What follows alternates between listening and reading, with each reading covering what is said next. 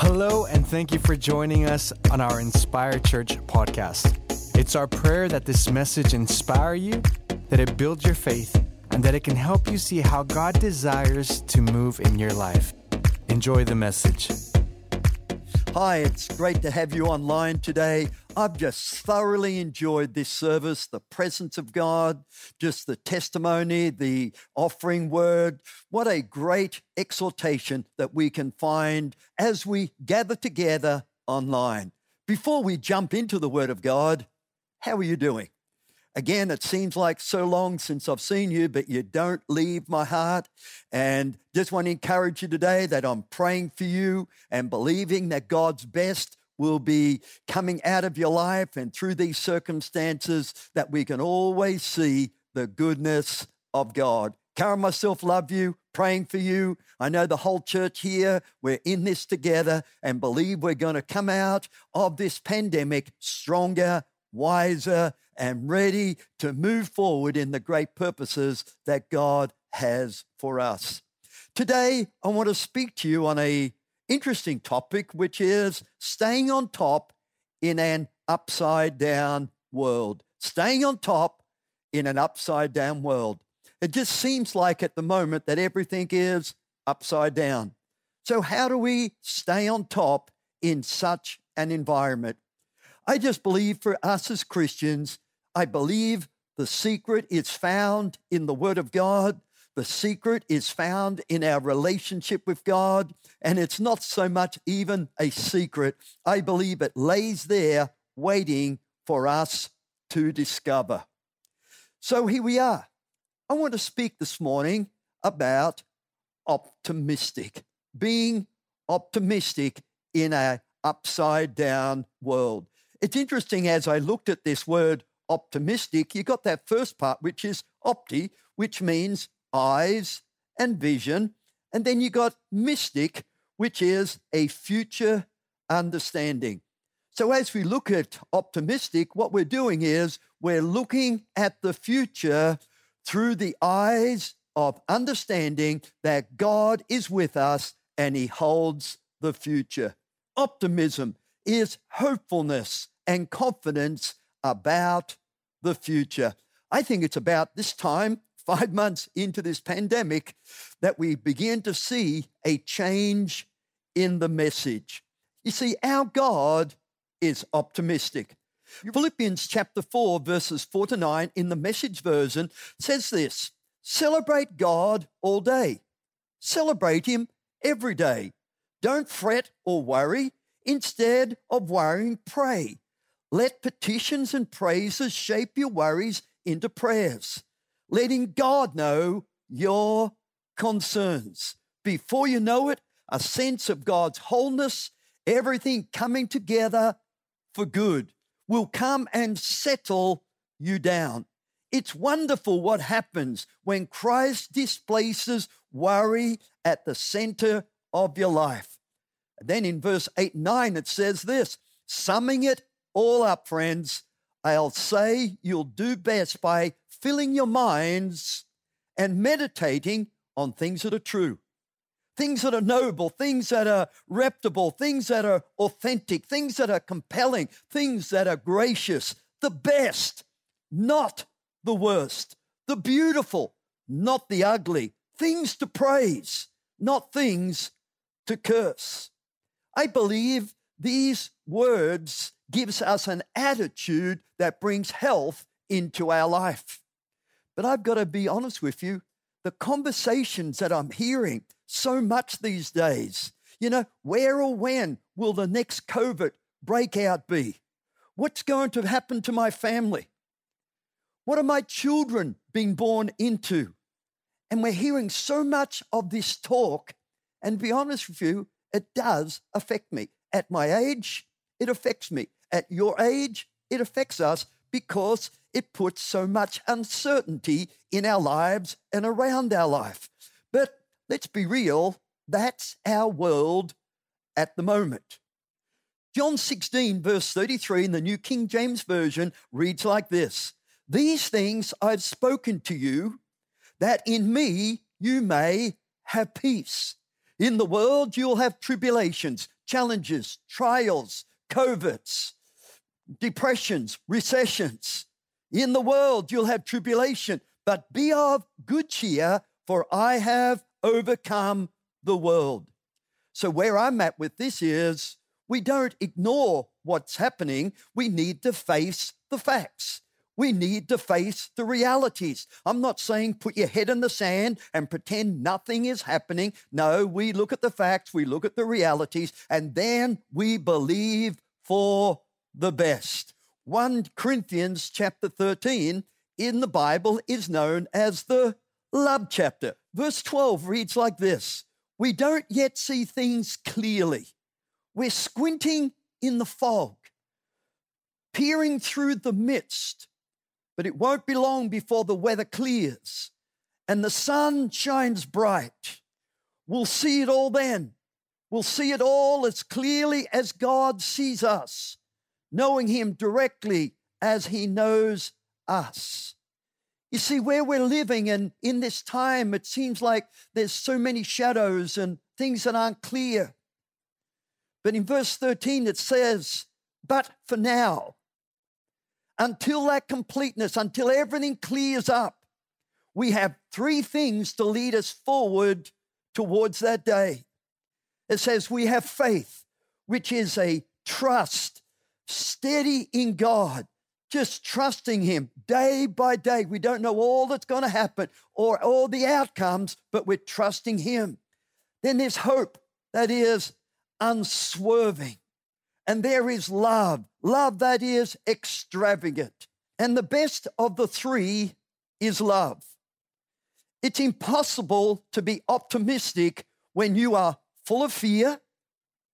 That is the opposite to trusting. When you're full of hopelessness. And when you're full of hatred, which is the opposite to love. You see, what does love do for us to make us optimistic?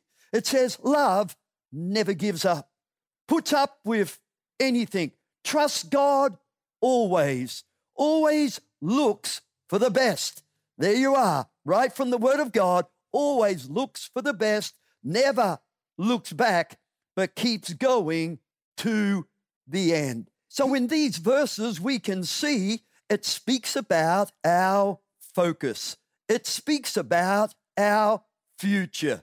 Verse 13, let me read it again. Now abides faith, hope, and love. I want to tell you today, I want to tell you this morning, church, I am optimistic. I could be really pessimistic, but I choose to be optimistic as I look at the Word of God. Proverbs 11 and verse 27 in the New Living Translation says this If you search for good, you will find favor. If you search for evil, it will find you. Hey, what are you looking for today? Are you looking for the next problem? Are you looking for the next thing that can rouse your negativity within your life? You see, the Bible says if you search for good, you will find favor.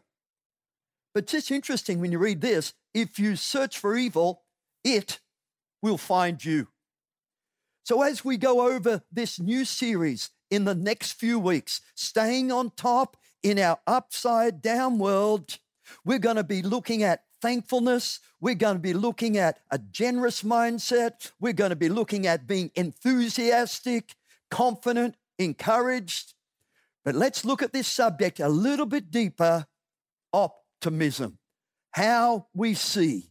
I'm not an optimist because of the opinion of people around me. I'm an optimist out of conviction. I've found in the Word of God some truths that really encourage and strengthen the positive mindset that God has for each one of us. It's not the power of positive thinking, it's the power of positive believing, believing the Word of God.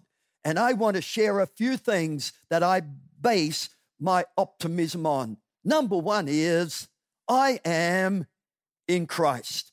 1 Corinthians 5 and verse 17 reads like this If anyone is in Christ, they are a new creation. Hey, John isn't into John. John is into Christ. And when we come to know Jesus Christ, it's not the power within us, it's not the power of positive thinking, it's the power of Jesus Christ and a positive power and belief in him.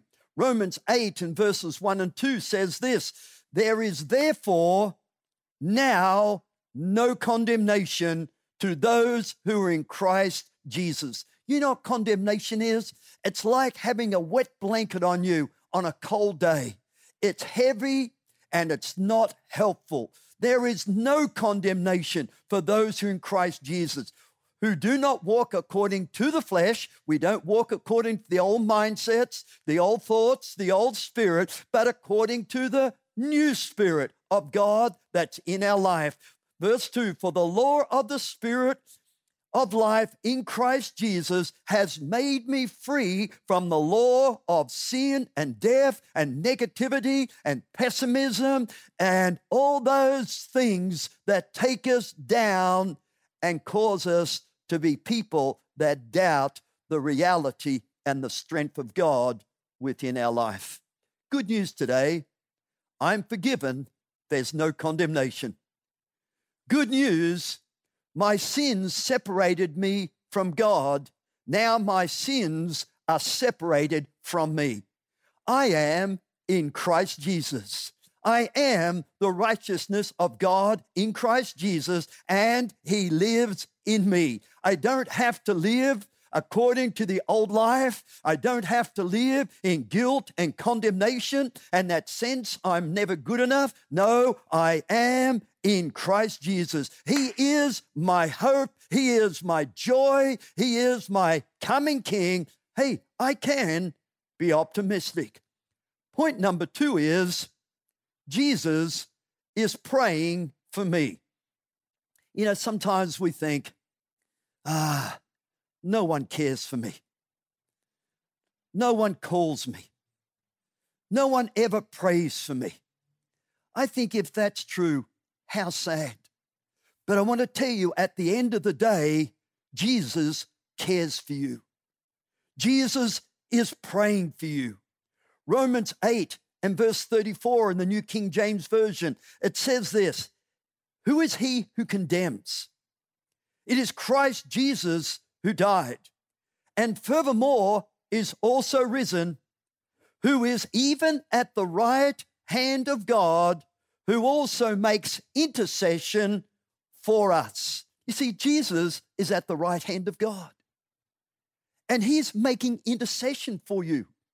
He sees you, he mentions your name before the Father. Hey, Judy, see Ken. Hey, see Alfred. See Chris. He, he sees us all, and there's that continuous prayers going from the heart of Jesus to the heart of God. I want to tell you today, we can be optimistic because we know that Jesus Christ is praying for us. And I want to encourage you today it's more than Jesus is praying for you. There's people praying for you that you don't even know. There's people that don't even know your name or your situation, but they're praying for you and they're believing. And I believe the more prayer that goes up, the more power that comes down into our life. I can be optimistic today because I believe Jesus is praying for me. And I believe that people are praying for me. Number three is this why I can be optimistic.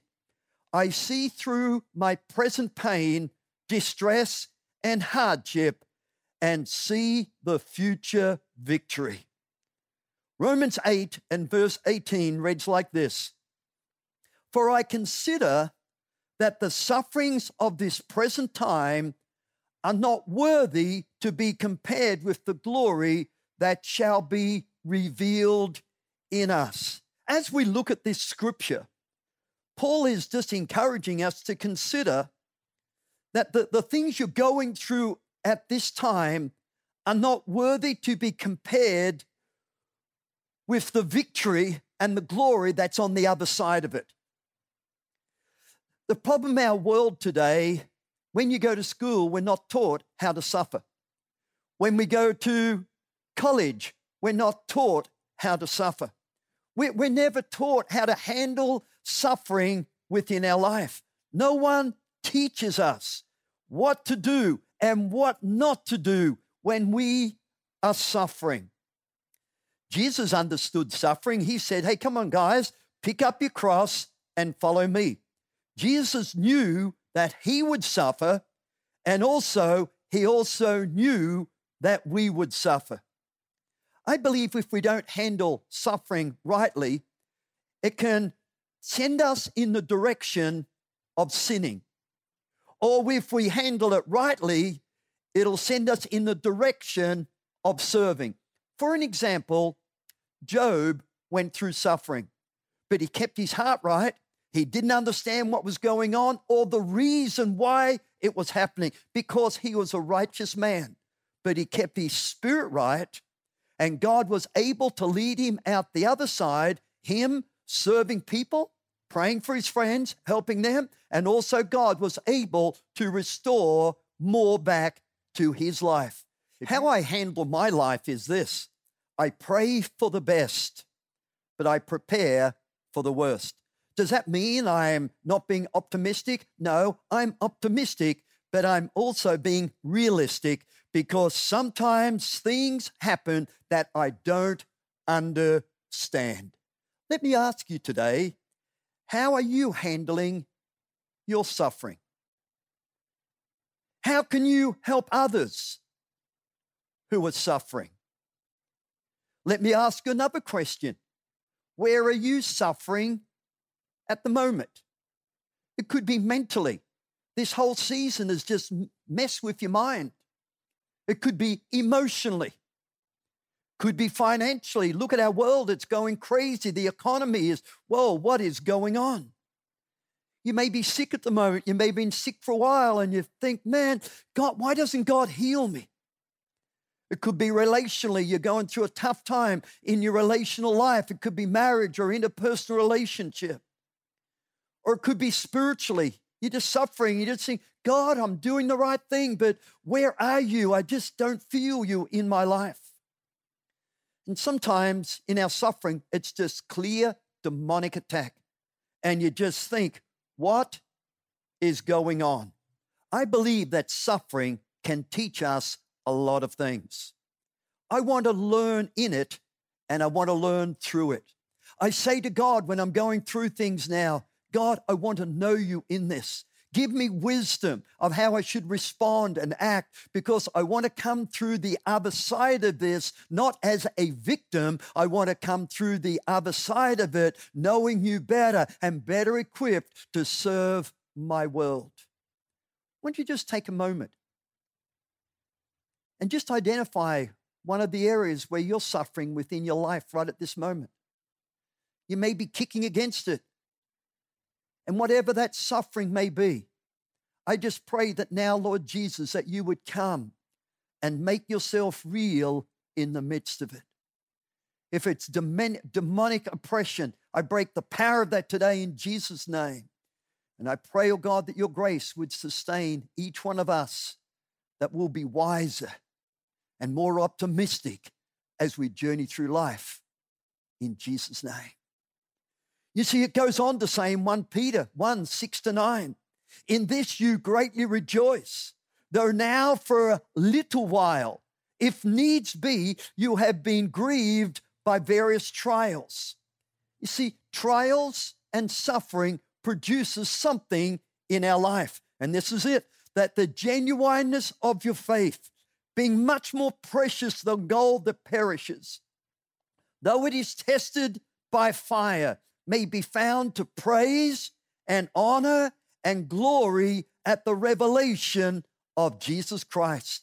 If you find yourself suffering in trial at the moment, come on, look to Jesus. If the fire is coming, it is purifying your soul, it is purifying your world, and you're going to come out the other side freer and more empowered to live this life and to live for Jesus.